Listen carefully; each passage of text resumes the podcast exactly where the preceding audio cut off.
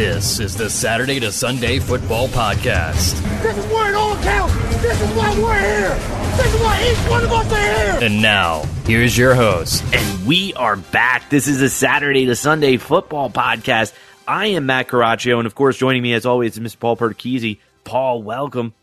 Matt, glad to be back. Part two, previewing the 2021 running back class. On part one last week, I think we talked about 14 or 15 running backs, another 10 or 11 we kind of want to discuss tonight, just to kind of set the, the groundwork for who these guys are as a prospect. We'll talk some rankings and tiers as well to close out the running back discussion. And as we should say, the initial running back discussion, because as we know, we're going to be revisiting these players, these ranks, these tiers throughout whatever college football season uh, we may have uh, upon us. And and if you guys haven't had a chance to listen to part one, I mean, from Journey Brown to Najee Harris to the little sleeper that we call the engine that could, Keaontay Ingram. I mean, you got to tell me if you listen to that part one, there's a lot of those players that are beginning to slowly but kind of steadily become those players that they're talking about throughout the interwebs about prospects that are going to be ready to compete at the next level. So I don't think that this episode will be any less amazing. Let's start right at Oregon State with Jermar Jefferson. Oregon State junior. He's 5'9, 215 pounds. And last year, he rushed for 685 yards, good for 4.8 yards per carry, eight touchdowns. And he also contributed nine receptions for 85 yards and two touchdowns in the passing game. Paul, give us a thumbnail sketch of Jermar Jefferson from Oregon State. I mean, listen, I think he, I think he's a functional running back. I think he's a guy who's going to be a three, probably more of a late three pick at the next level.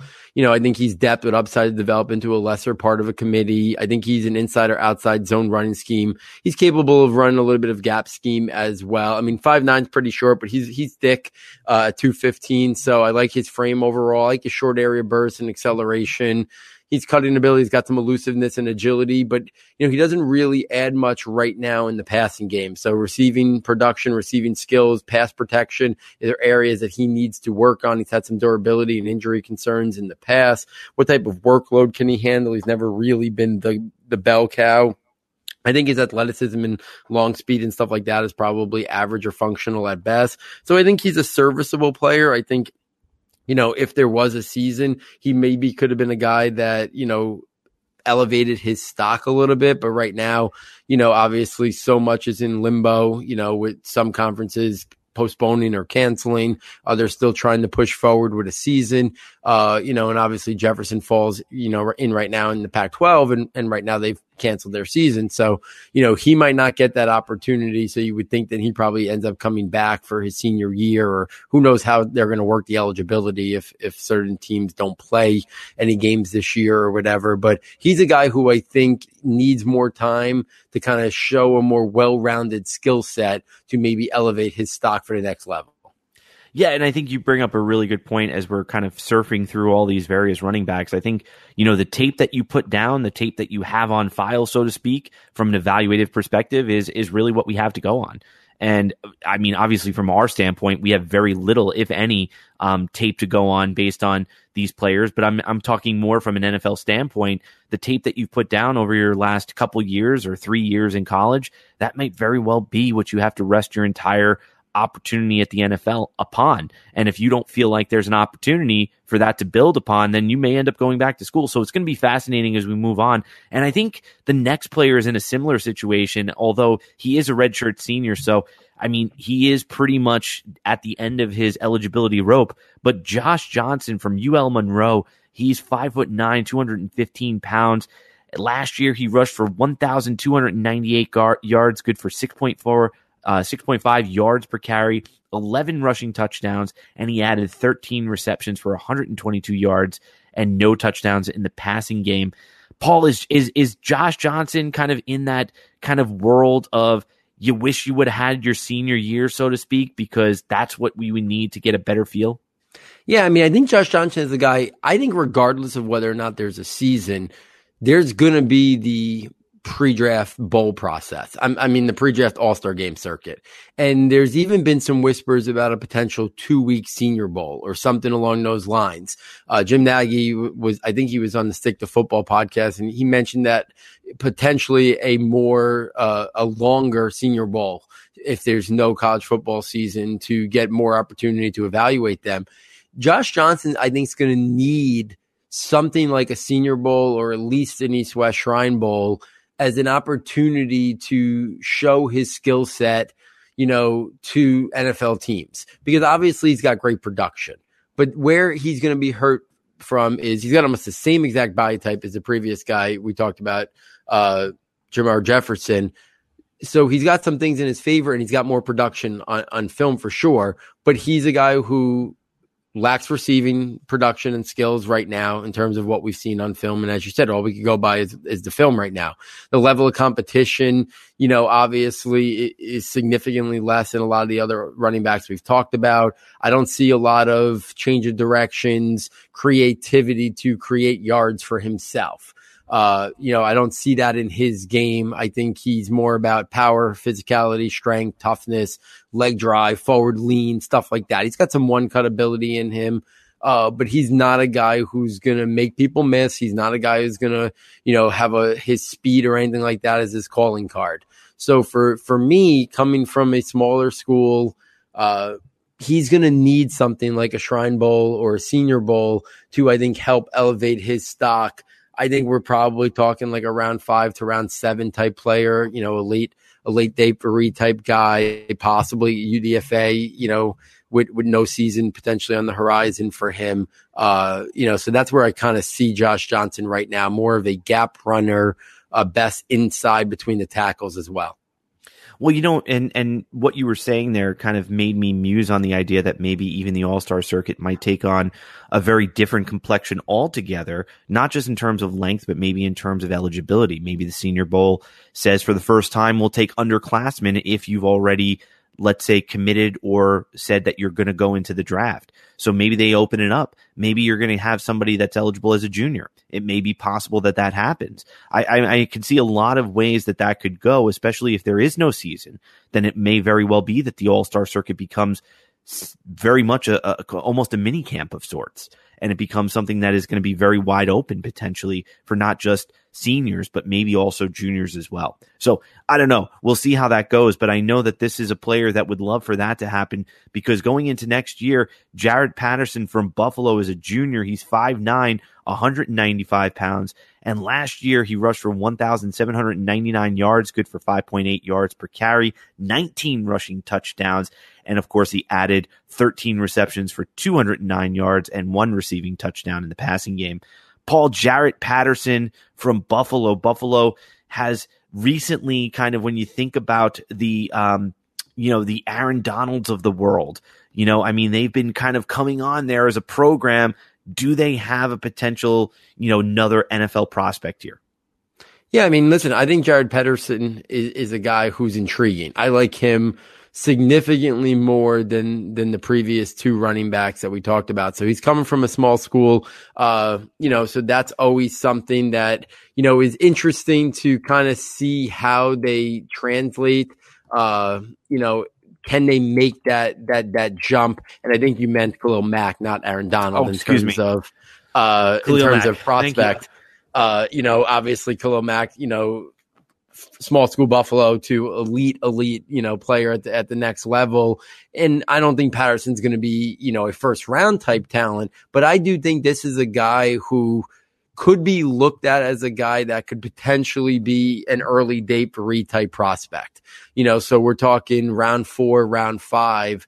To me, he could be a part of a committee backfield. He can be that change of pace slash receiving back. To me, he reminds me a lot of Devin Singletary coming out of college.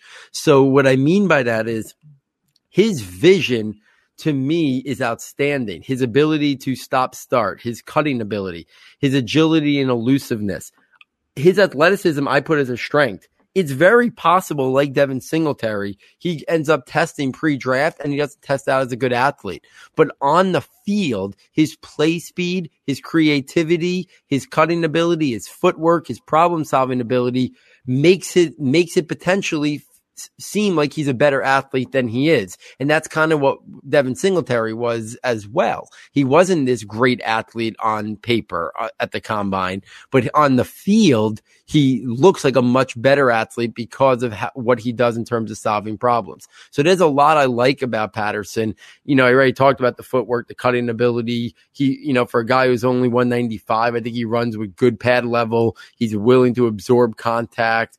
Uh, you know, again, I think the acceleration burst long speed, I think that's just average. I don't think it's, you know, I don't think it's, you know, top notch, above average, good or great or anything like that. But I think the way he plays and the vision and what he sees makes him look even quicker and faster than he is. And I like runners that run and vary their tempo and their pacing. And I think that's what Patterson does. He's handled a really heavy workload in college. So that could deter some teams but right now, I think when teams invest in running backs, they're looking at one contract and then we'll see. So it probably won't impact him too much, but he does have a lot of mileage uh, from his time at uh, Buffalo. And I do think that unlike the other guys, he's shown a little bit more in the receiving game.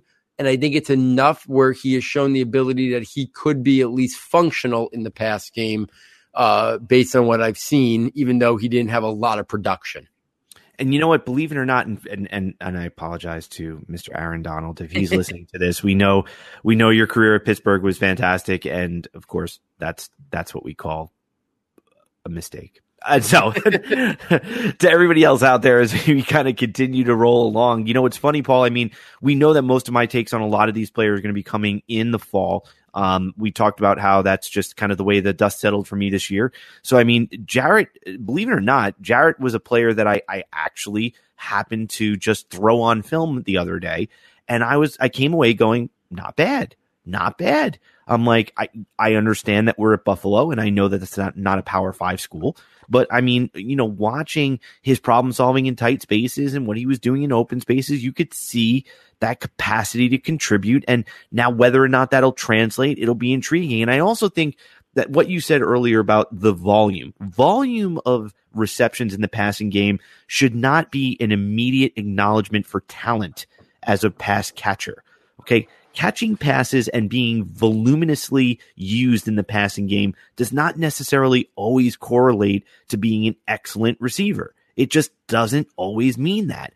It could be that that is a big part of what they want to do from a systemic point of view in your or tactically from your offensive side of the ball, but it may not be that you're an excellent route runner. It may not be that you're an excellent receiver of the football. So I, I think that you know, when we talk about receivers and potential receivers at the next level, although it was only 13 catches that past season, that doesn't really shouldn't be the end of the story. We have to look at those catches. What were they? What types of routes were they? Did he get separation? Was he deceptive in his stem? Those are the things you try to look for. So anyway, just a quick aside there, a little bit of a sidebar about that. Going into the next player. Now, I, I think you and I are going to be very potentially a little different on our initial takes on this player. Brian Robertson Jr. from Alabama. The senior is six foot one, 226 pounds. And in 2019, he had 441 yards, good for 4.6 yards per carry, five touchdowns, 11 receptions for 124 yards, good for no receiving touchdowns.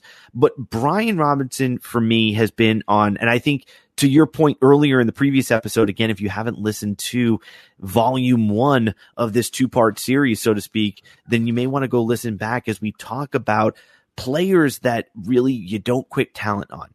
There, are, there are players who talent wise coming out of high school or talent wise in the Devy community or talent wise within the college, you know, football programs.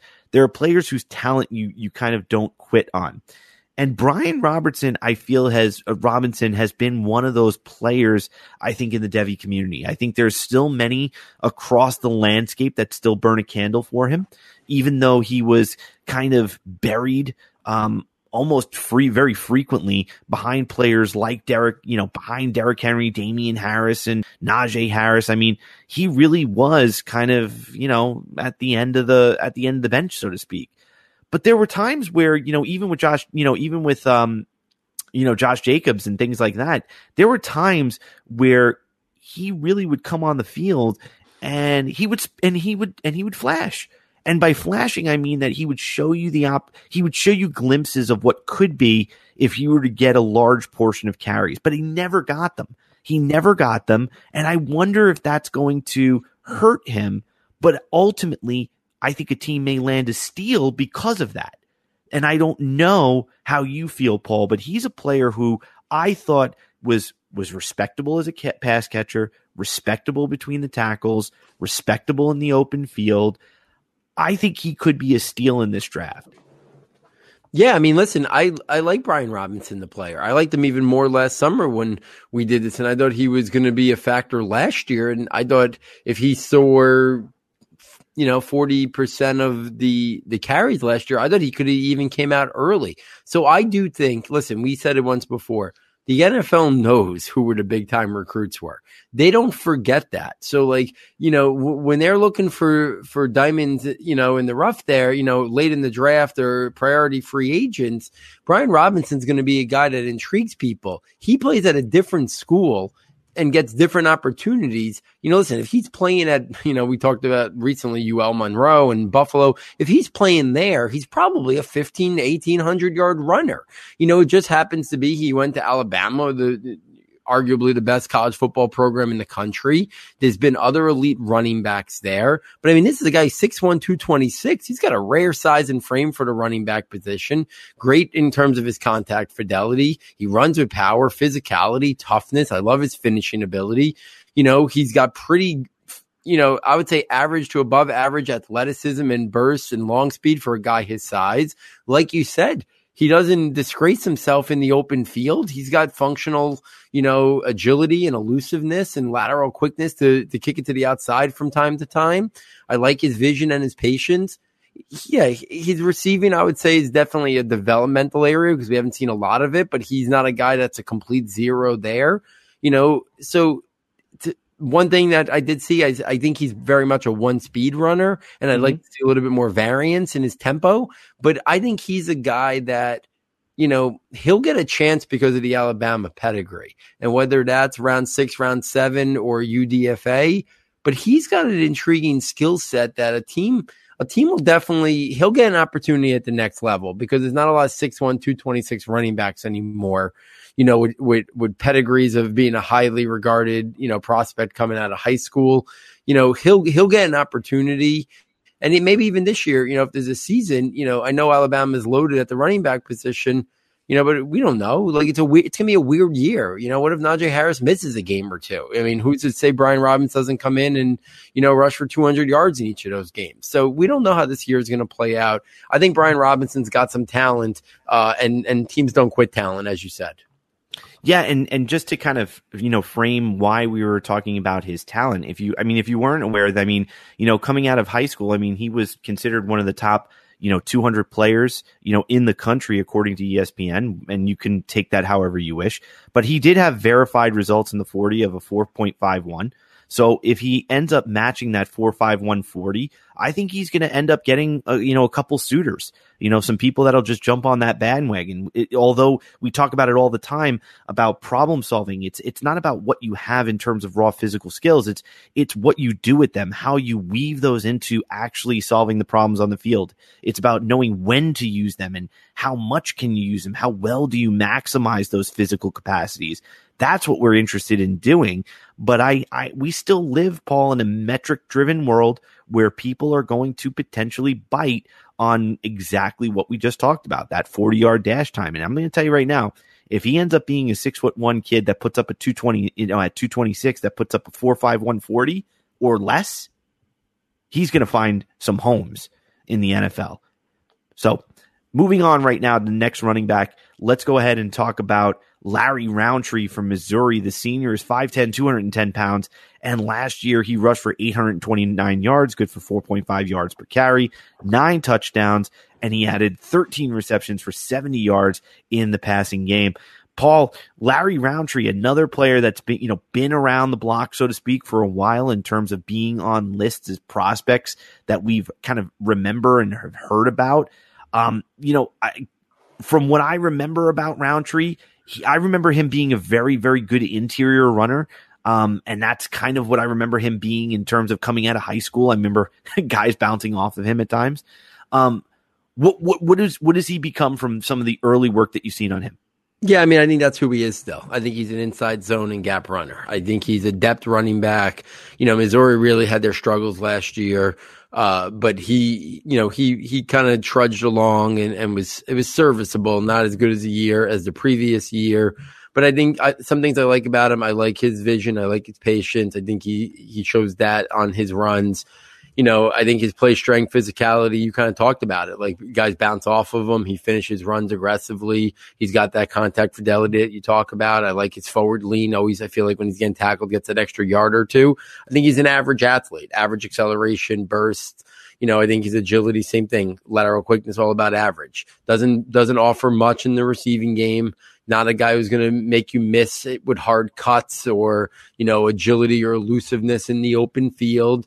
So I, I, think he's a functional running back who probably would be, you know, round out somebody's depth chart as a number three or number four running back on a depth chart. We're talking about a guy who, you know, probably, you know, go late rounds or undrafted free agent, you know, you know, and try to earn a, a, a job at the next level, you know, as a number four running back, and then see if he can work his way up the up the ladder a little bit. Yeah, and and I think that that exactly describes. Sometimes it's interesting to hear how players kind of you know they don't they don't and again i'm not saying they don't develop but i'm saying is is that they end up holding a little bit more true than we kind of suspect t- at times to what you might have seen at the kind of lower levels. They end up bringing that same type of game to the upper levels of course. And that's kind of interesting to me at times. So anyway moving on to another player another player who's kind of again made their circles in the in the Devy community. There are a, lot of true believers and that's trey sermon right now ohio state senior he's six foot 221 pounds uh, last year, he rushed for 385 yards, good for 7.1 yards per carry, four touchdowns, eight receptions to 71 yards uh, in the passing game. Paul, Trey Sermon is a player who I'm going to tell you, coming out of high school, very exciting. Very exciting player. I mean, in terms of the type of player he was very much reminded me of, he he and um, players like Keaontay Ingram were very similar to me. Although Trey Sermon was a little bit at a higher level in terms of the athletic component. Trey Sermon was an exciting player. You know, there was, a, I thought he was going to be a player that could contribute in a variety of ways to a team, but I wasn't sure how that would manifest itself at the collegiate level. Was it going to, was he going to take that next step? Was he really going to be a contributor both in terms of interior running, outside in space, as well as in the passing game? It looked like in high school the, that he had the potential to do that but then we kind of it was inconsistent. Uh, uh like it was just inconsistent, like Stephen Carr, right? Very inconsistent. Him and Stephen Carr, they both remind me very similar types of players that I thought they could be. What do you what do you got on Trey Sermon? Yeah, I mean Trey Sermon is a very intriguing prospect because I feel like people are all over the map on him. I know Pro Football Focus really loves Trey Sermon. They thought very highly of him, you know, even before last college football season started, and still think highly of him now. You know, other people look at him and think he's a mid to late day three guy. I kind of fall in the middle of those. I kind of see he could potentially, with a good year, be a round three, round four type prospect. But the the conundrum is that you know, right now, Big Ten is not scheduled to be playing football. And. I think the most fascinating thing is ties into our next guy who we'll talk about momentarily, but I'm going to bring up his name right here is what does Ohio State make of Master Teague the third that they went and, and brought Trey Sermon here from Oklahoma in the transfer portal? Because who's going to, is it going to be a dual backfield or were they not sold on a guy like Teague and then they wanted to bring someone in. And you have to think that Sermon wants an opportunity to be the guy after splitting time with Kennedy Brooks at Oklahoma. And I do like Sermon more than I like Kennedy Brooks. And I'll talk about some of that in a second.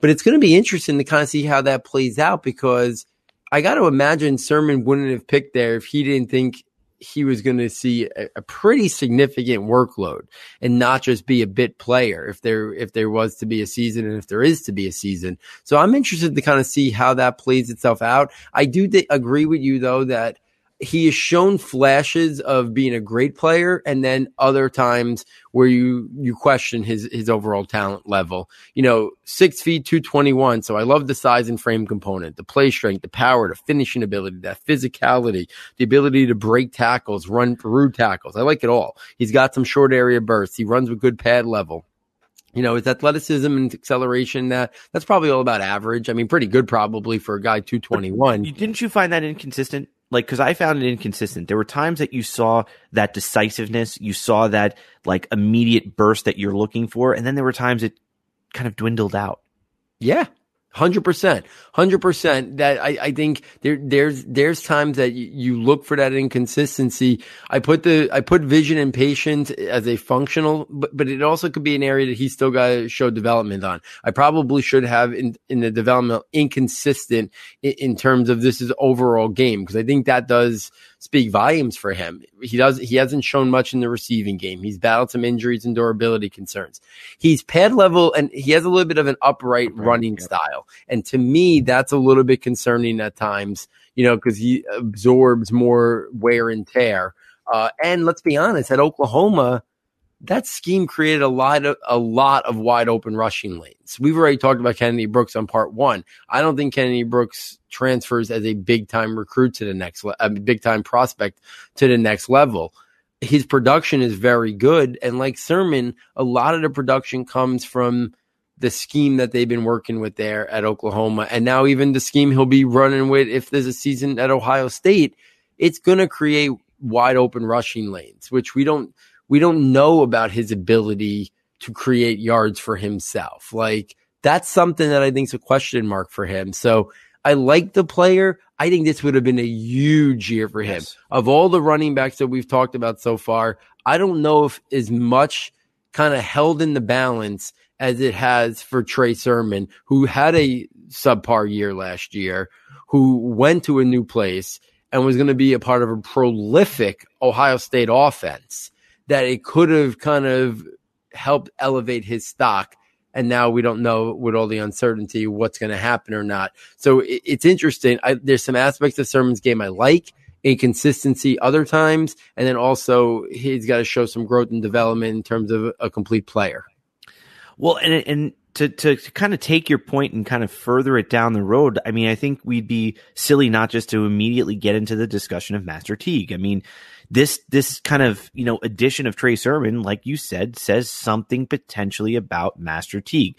Maybe it does, maybe it doesn't, but you have to imagine that in a potentially shortened college football season, whether it's shortened by choice or it's going to be a shortened season in the spring to whatever to whatever degree there is any college football season and the Big 10 is, you know, kind of a part of that. Um you have to imagine that adding a new player who's not familiar with your playbook really has got to be a choice that's made for a reason. Now, it could be that you have kind of a dearth of kind of running backs in your ba- in your running back room. Maybe you just don't have enough, enough that you feel confident in. And if Master Teague were to go down, do you have somebody that could be there? So, I mean, could it be that they just want that veteran presence, a player who's done the college football circuit? Or does it say something about Master Teague? It's it's very intriguing, Paul. But Master Teague is a player like like I said before, another player who's been on the Devy circuit for a long time now. Ohio State sophomore, redshirt sophomore, 5'11, 220 pounds. Last year, he rushed for 789 yards, good for 5.8 yards per carry, four rushing touchdowns, and he added four receptions for 60 yards and no touchdowns in the passing game. Master Teague, since high school, has been a man, a man amongst boys. And I mean that in terms of his physical kind of presence. He was absolutely he the best equivalent I can give you is if you've seen AJ Brown play in high school. He looked like man among boys in high school. He looked like that in college too in terms of just how forgive me for using such a, a, silly kind of phrase, but they were so rocked up. It was absolutely disturbing. Like, I want to know what they were putting up in the gym in terms of their squats. These guys were just enormous in terms of their, they were physical specimens. And Master Teague also had the elusiveness and cutting ability to go with it. He did prefer a little bit more in high school of winning through collisions. I felt like he invited contact. That was part of how he saw the game. But he was able to move. He was able to make cuts at speed. But I never saw a completely creative player. This is just my opinion. At a high school, I didn't see a, a very creative player in the open field. I didn't see a creative player between the tackles.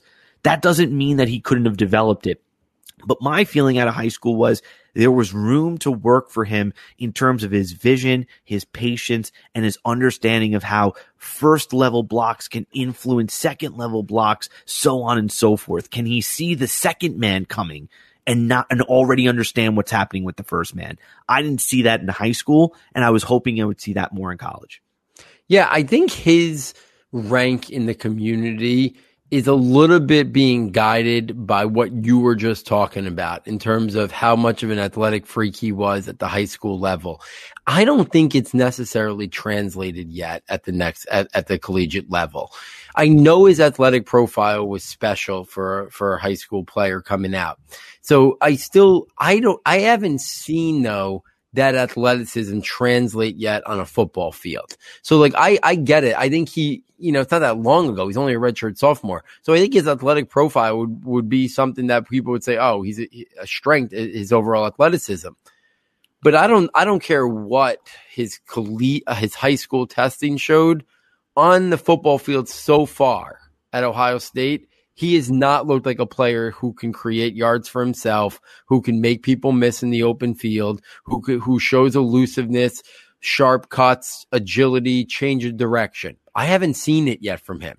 And even his long speed and acceleration, I'd probably put more at average than like a strength right now. So to me, there's a lot for him to, that he's still got to show improvement on. And that's kind of ties into the Trey Sermon does Ohio State have questions? Because you kind of thought with J.K. Dobbins leaving that it was now time to hand the reins over to the redshirt sophomore and let him be the guy. But then you bring in a guy of high caliber uh, uh, of Trey Sermon as a transfer senior, and you you you wonder if Ohio State maybe knows him best, and they're looking at him, and maybe maybe he's not going to live up to those lofty high school expectations.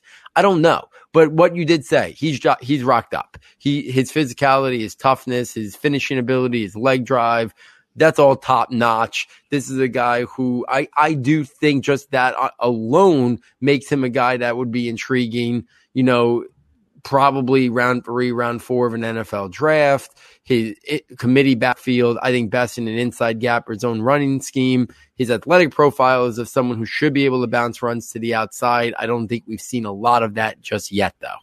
Well, and to your point, I mean, I think he's going to have, you know, circus level traits if he were to go ahead and go to the actual combine in any capacity and perform. I mean, just like you were saying, and we've been saying the whole time, I mean, this is a kid who out of high school had already put up a 4 5 40. He already had uh, recorded a, almost a 39 inch vertical leap. He already had recorded, you know, a 4.16 short shuttle of 20 yards. I mean, that's. Matt, let me jump in for a second. Yeah. But but do you think in, in the limited exposure you've seen him in college, do you think that explosion is transferred yet? No, no, no, no. But what I'm what I'm speaking to specifically is is that in the world we live in, it currently is something that still people are paying attention to despite yeah. our best efforts.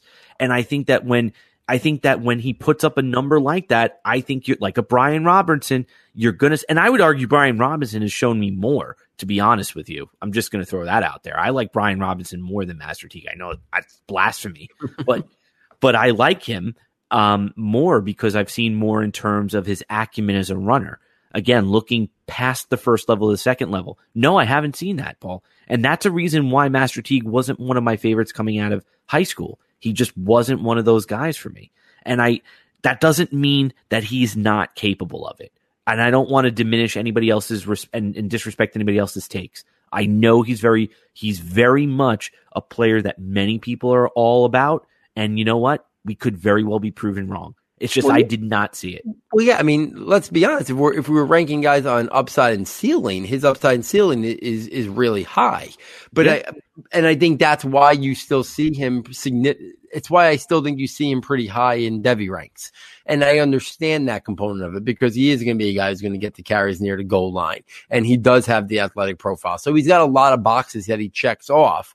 But if we're just evaluating on his film so far, there's a lot of development that still needs to be met before I think he reaches those really lofty expectations that that that many have for him because of how special of an athlete he was coming out of high school. Yeah. And I think that that's no reason why that can't be the case moving forward. Let's let's see. I mean, he's a guy to watch. He's the guy that if he was going to come out, he would have needed this season, in my opinion. So I mean, we'll see how this goes and how it plays out moving forward. But moving forward to the next running backs, let's talk about CJ Verdell, um, the Oregon junior, the redshirt junior, 5'9, 210 pounds. This running back last year, I mean, he had 1,220 yards, good for 6.2 yards per carry, eight rushing touchdowns, and he added 14 receptions for 125 yards and no touchdowns in the receiving game. Paul, talk us talk to us about CJ and what he brings to the table. Yeah, I like Verdell. I think he's a guy who, listen, when I do my ranks and I do my round projections, it's it's not easy to get a top 100 grade. I just don't think there's enough running backs valued at that. I mean, we saw a lot go this year. I, I think Verdell is a guy who's more of a round four guy for me, and and we'll see kind of how we'll see how the year kind of unfolds itself. You know, again, if there is a year for for Pac-12 players here, uh, but there are things about Verdell's game that I like. I like his athleticism, his speed, his burst. I think he's got above average to good in those range of athleticism, speed, acceleration. I like his short area burst. I think that's probably, you know, even better than the, the above average to good range. I like his footwork. For a guy 210, he runs really tough. I love his finishing ability. I love his toughness. I love his ability to absorb contact and keep picking up additional yards or running through contact. He he shows that type of finishing ability and contact fidelity like you would think he's 220 or 222 and he's and he's 5'9 210. So he he's a smaller guy but he's got a, I, I like the the power and that toughness that he runs with. Uh, receiving production, I still want to see a little bit more of that. I think NFL team will look at him and they'll want him to be more of a weapon in the receiving game. I think we got to see some uh, better pass protection out of him. And I think people look at his height and they expect a guy who's going to be really good cutting ability, change of direction, you know, elusiveness, agility, stuff like that. Not really Verdell's game to me, CJ Verdell's game is more linear. It's more explosiveness. It's more straight line than make people miss. Uh, so to me, he's a depth running back with upside to be a part of a committee. I would say somewhere in that day three range, maybe around four, but you know, round four, round five ish. Uh, to me, he's more of an inside gap or zone runner. I don't. I think that's where he shines. Obviously, you know his time in Oregon, they they they run a lot of zone, especially you know inside zone and stuff like that. I think he can he can be pretty good at that. But he's got again, we've said it a lot on both shows. NFL teams want versatility in their running backs. He hasn't shown a lot in the past game, and for a guy his size and frame, he's got to be able to show that he can be a weapon in the receiving game and be a functional pass protector for him, I think, to make hay at the next level. Because if if he's gonna just try to hold his hat on being a tough interior runner, five nine two ten, I don't know if that's going to fly at the NFL level when there's when there's going to be guys bigger, more physical, and and stronger. If he doesn't round out his game a little bit more, uh, and then become a little bit more of a complete player. Yeah, and you know, I mean, when we talk about complete players, to be honest with you, I think the next player up is a player that many would say it this could be the complete player we're looking for in this whole draft of running backs.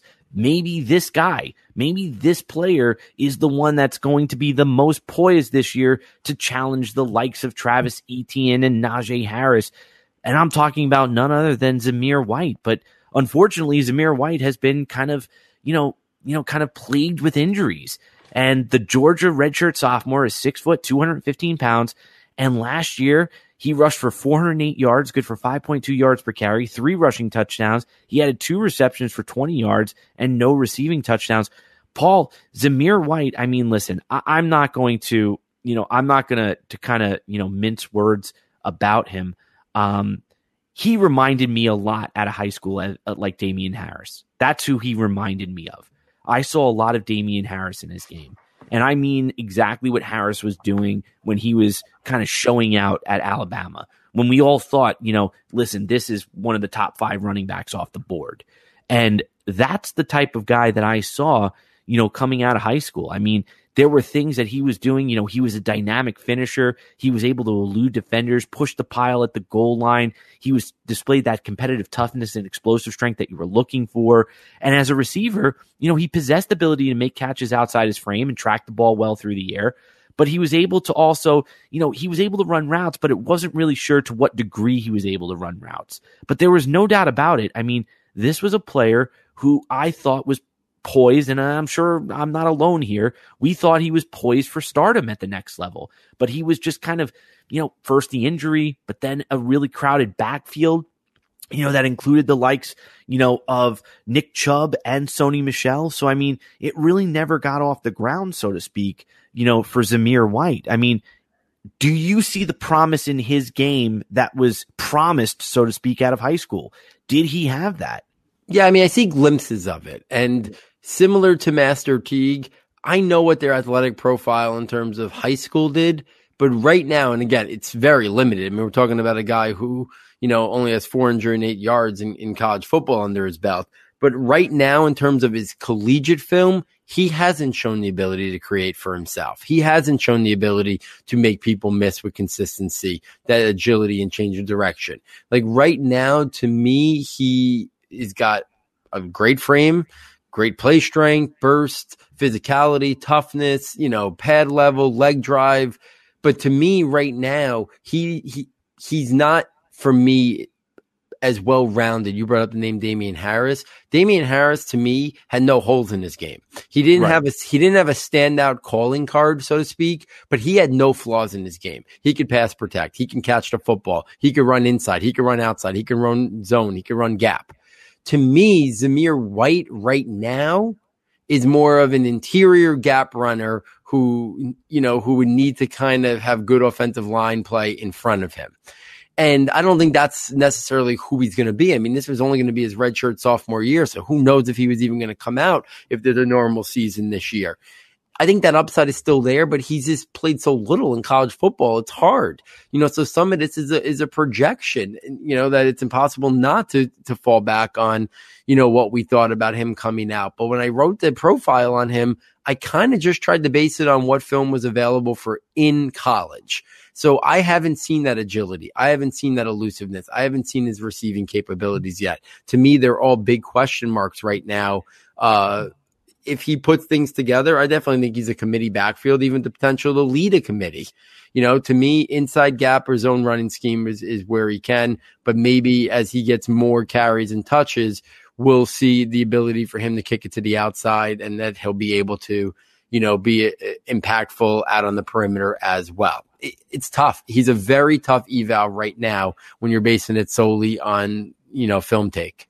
No, and I agree with that. And I think that's exactly the point of this whole discussion. I think there's going to be players like him and Master Teague that I think if they do the smart thing, it may not, it's, it's not coming out. Of course, I think it's going back. And I think it's, you, you kind of take the L this year and you say, play or not play, I think I'm going to go back because I need to put down better tape. I'm cl- capable of it. I wonder if Zamir White was really healthy too. I mean, was that the same player we were seeing in high school? So I think, you know, all those things come into kind of focus when you talk about, you know, who they were on film in high school, who they ended up being. Listen, things change. Now, I, I'm I don't I don't want to sound I don't want to sound silly, but I mean I do think I am I am a little excited about JaTarvious Whitlow. I do think that although this he is although he is a a captain without a ship right now, the redshirt junior is six foot two hundred and ten pounds, and at Auburn, he rushed for 763 yards, good for 4.9 yards per carry, 10 touchdowns. He added six receptions for 106 yards and no touchdowns. Paul, I think JaTarvious Whitlow was a player who could very well find his way onto NFL roster. I thought he was very well rounded as a player. And I thought that that's, you know, I thought he was going to be a solid kind of depth type of running back. I, I, I liked what I saw from him out of Auburn. I mean, he was a player that again, well rounded. Overall game was good. I thought he was able to contribute between the tackles. He was okay in open field. These are just my passing kind of eval notes on him as I've been watching him over the last several years. Yeah, I mean, listen, I like JaTarvious Whitlow. He's a guy I liked from last summer. I thought he was even going to have a bigger statistical year this past year. His receiving production, I don't think matched what his receiving skills are. Yeah. So he only had six catches last year, but I think this is a guy who is right now has already got average receiving skills with upside. To me, the size, the frame, I, am I'm fans of both of them. His contact fidelity, his athleticism, his long speed. He's got burst. He's got acceleration. He runs with toughness and physicality and showing off his play strength. His ability to one cut and get upfield quickly. Unlike some of the other guys we talked about, he shows on film the ability to be elusive, show agility, change of direction skills in the open field to at least be average to above average in those regards. He shows some pass protection capabilities already. His vision and patience, I would think, are, are average. For me, developmental areas, besides him not having a team at the moment, you know, he's got some ball security issues he's got to clean up. He's had some durability issues. You'd like to see a little bit more receiving production put on, you know, on his record, on his resume, so to speak, and, and some inconsistency in terms of his hands. But he's a guy very much like, you know, Keaontay Ingram, and I do like Ingram more, but Whitlow's a guy that could kind of develop into a guy that you're surprised by his overall athleticism. You're surprised by his agility and elusiveness and cutting ability for for a guy his his size and frame. And and he's a guy who could also impact, you know, the receiving game as well. So I'm very intrigued to see where he kind of continues his collegiate career because I do think he's a depth running back, but the upside to become a part of a committee backfield. You know, to me, he can run inside zone or gap. He's also got the ability to bounce runs to the perimeter and and run effectively outside as well. I put him as a day three guy, but a lot of upside. Yeah, I mean, listen, that speaks very much to exactly what I saw out of him. I think it was not last year, maybe it was two years ago, um, when we were doing some bumper sessions about Auburn. Um, these, I mean, for those of you who know what those are, I mean, thank you for listening to us for this long. Um, but we were doing some small shows about, you know, colleges and what their spring games were showing at the time. And Tarvius Whitlow stood out. I mean, he stood out. Um, just like that was the year that I, I noticed Clyde Edwards Helaire at LSU. I mean, he was a guy that was just stood out as being, you know, capable of really contributing. And I am, I was really excited for him. And to your point, I was wondering, I actually was a little bit shocked at the statistical line because I was waiting for more of a contribution that past season, but it never really came to fruition. And Auburn in general was was I don't know if they ever really got on track offensively. I think they were, you know, they're grooming a new young quarterback at the time. So this year could have been an opportunity for him, but again, like you said, where would he have played? That would have been interesting to see. So finally, Paul, to round out this list, last but certainly not least, is Puka Williams from Kansas, the junior 5'10, 170 pounds. Last year, he rushed for 1,042 yards, good for 5.1 yards per carry three rushing touchdowns, and he added 27 receptions for 214 yards and two receiving touchdowns. Paul, give us a little bit of a thumbnail sketch on Puka Williams.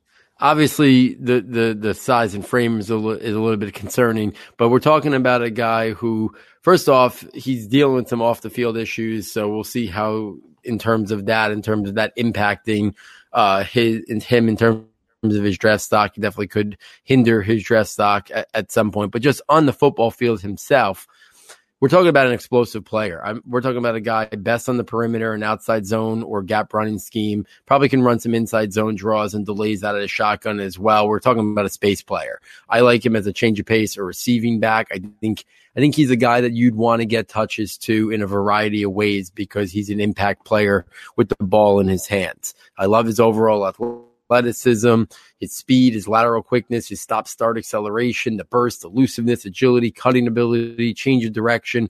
All that to me is a strength of this guy. You know, even at 170 pounds, he's got some ability to, you know, run through contact. I mean, he's not like powering through guys. Obviously, his power, his play strength, he's not going to do much in short yardage. But if you get him in the open field, he runs, he, his running style leads to him to be able to absorb some contact and run through some contact and almost like pinball off of guys, which is nice to see. He he shows good effort in terms of his finishing ability, even at 170. So he's not a guy who's afraid of contact at 170 pounds. I like his natural instincts, his vision, and his patience. Obviously, you get you you know who he is and who he isn't. But I think as an I think as a change of pace, get him in space. He could be an explosive playmaker for a team that can impact the game, rushing and receiving out of the backfield. Uh, there's a place for him at the next level. He can complement a lot of teams that have good, more physical interior early down runners. Uh, Puka is a guy who could really bring a different element to that back to someone's backfield in terms of that explosive capability. Well, and when you talk about players like Puka Williams, you can't help but think about the player that always seems to emerge as a complementary back at the NFL level, right? A player who can add something to a tandem and really kind of give a little bit more of a dynamic kind of feel to an offense. So with that in mind, Paul, I mean, we end what really has been a two part extravaganza of looking at these players, at these running backs. And my question to you, Paul, is as we begin to round this out, let's finish off the show, I think, with a little bit of style. Let's talk about the current kind of your kind of tiers that you're working on. Okay. Because I think the tiers are going to sh- change. So obviously these tiers are far from being complete.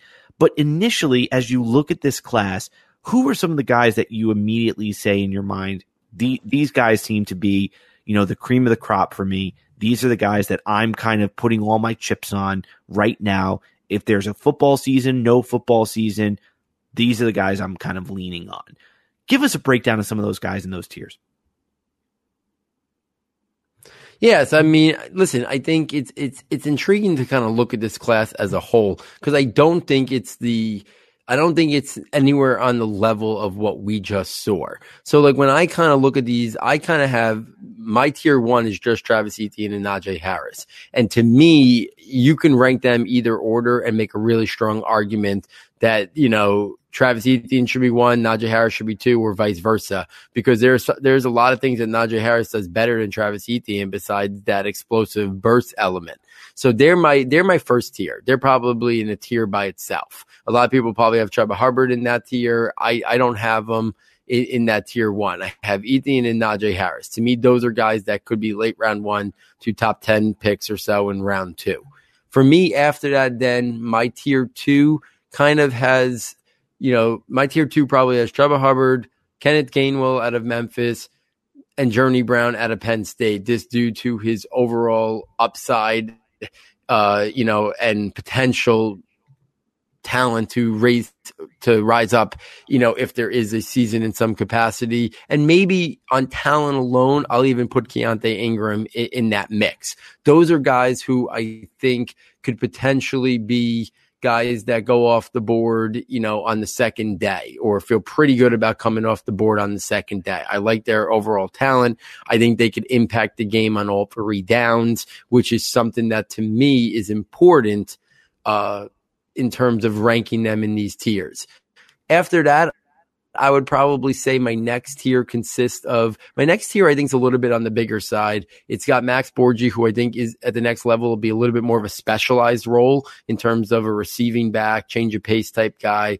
Kylin Hill, who reminds me very much of Zach Moss. I think he's more of a two down interior runner, but he might get an opportunity if there's a season to show more receiving capabilities with that Mike Leach offense at Mississippi State. Uh, the guys we talked about tonight, Zamir White and Master Teague. I put them in this tier because there's a lot of development and upside. So these is like they're swing players. They're sitting here at 10 and 11 for me. They can fall further down behind other guys, or they can rise up to be higher than the Max Borghis or the Trey Sermons of the world and the Kylin Hills of the world. They can kind of move a lot based on if there is a season or not. Then my next tier kind of kind of consists of the guys who I think are explosive players, probably Puka Williams, Javian Hawkins, and and uh, and Jaret Patterson. So those are guys who I think could impact it in the receiving game, the running game. I don't think they're full bell cows at the next level, even though Patterson has shown that capability at Buffalo. I don't think that's going to be the case for him at the next level. Uh, you know, so I think that's where he kind of fits in the mix. You maybe even in this group, probably if we're tiering, I probably should also have Demetric Felton because he's very much like that. He might even be more of a slot wide receiver at the next level than than the true running back. So Puka Williams, Javian Hawkins, uh, Jaret Patterson, and probably Demetric Felton is a tier. And then my next tier would be guy, a bunch of guys we talked about tonight: C.J. Verdell, uh, JaTarvious Whitlow. I kind of put him down here because again, he's a little bit of an unknown right now. You know, if he doesn't you know, play it all this year and then wait out and plays next year coming off the transfer portal. You know, he kind of see how where he ends up before I felt more comfortable uh, moving him up the rankings. You have Rakeem Boyd and, and Kennedy Brooks. Uh, they would probably they would probably round out this tier of guys. I think I like Verdell and Whitlow more than Boyd and Brooks. And then kind of round it out. I think the the rest of them will be all in one tier it's guys that either I have some question marks about their ability to transition or I need to see a little bit more. And it starts with Stephen Carr. Obviously, need to see more from him. Uh, we talked about Jermar Jefferson tonight from Oregon State. We talked about Larry Rountree from Missouri. We talked about Ty Chandler on the first episode. I have Brian Robinson down here again, but that's more just on the lack of production and opportunity those other guys had a little bit more, made me feel comfortable since we don't know the uncertainty of this year's. And then I rounded it out with Malik Davis, who, like I said, probably doesn't deserve to be on this list, but I still can't quit him based on his big play upside that he showed as a freshman. And then Josh Johnson, who we talked about earlier tonight from UL Monroe. Well, and I think that when you talk about this class, I think everything you just said earlier about it being, you know, uh, listen, I, I think that this class as a whole – it's very top heavy. I think there's a top heavy element to this class in terms of the guys that like could be, you know, the studs. But again, I haven't really dug into them as much as you have yet. And I'm excited to kind of compare notes as we move down the actual line. And Paul, I mean, as we kind of round this out, okay, and just kind of finish off this kind of literally two part episode, my question to you is this. If, if you're sitting there, just to give it a little bit of a dynasty spin, if you're sitting there, any of these guys top five picks in a dynasty. Yeah, I mean, I think I, I think I, I think next year I'd be surprised. You know, obviously it depends on one quarterback or super flex because if it's super flex, then I think yeah. it's tough because then, you know, if it's well, super yeah. flex and you have two quarterbacks in there at the top and then you have the elite receivers in Chase and Bateman and Rondale Moore and, you know, so many other guys we're going to talk about, you know, on the wide receiver previews.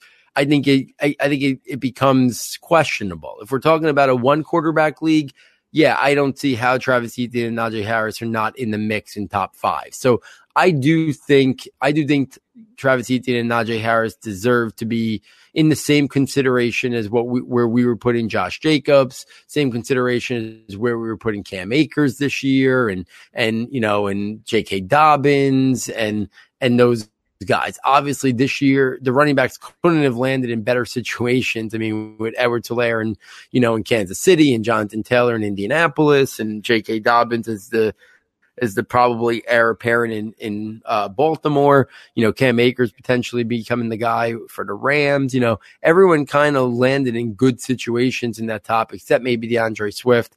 You know, with some uncertainty there with the Lions, but I do think on talent alone, Etienne and Najee Harris are top five worthy. And I think Hubbard, Gainwell, and Journey Brown are also first round worthy, with Journey Brown being the wild card. That if we ever in some capacity get a college football season, he's the guy who could explode upwards and push himself into that Etienne and Najee Harris mix. That's where that's that's how high I think of his overall talent. And if we had a full season, I think he could have pushed his way into that into that top two mix and been a part of it and made this, in my opinion, a big three at the top before the guys like Hubbard and Gainwell, uh, who I think very highly of also, but uh, just don't think they're guys who can handle heavy, heavy workloads at the next level and be the foundation of a, of a run game. Well, I mean, listen, it's hard for me not to leave this episode and just not say that going into the season, Najee Harris was my RB one.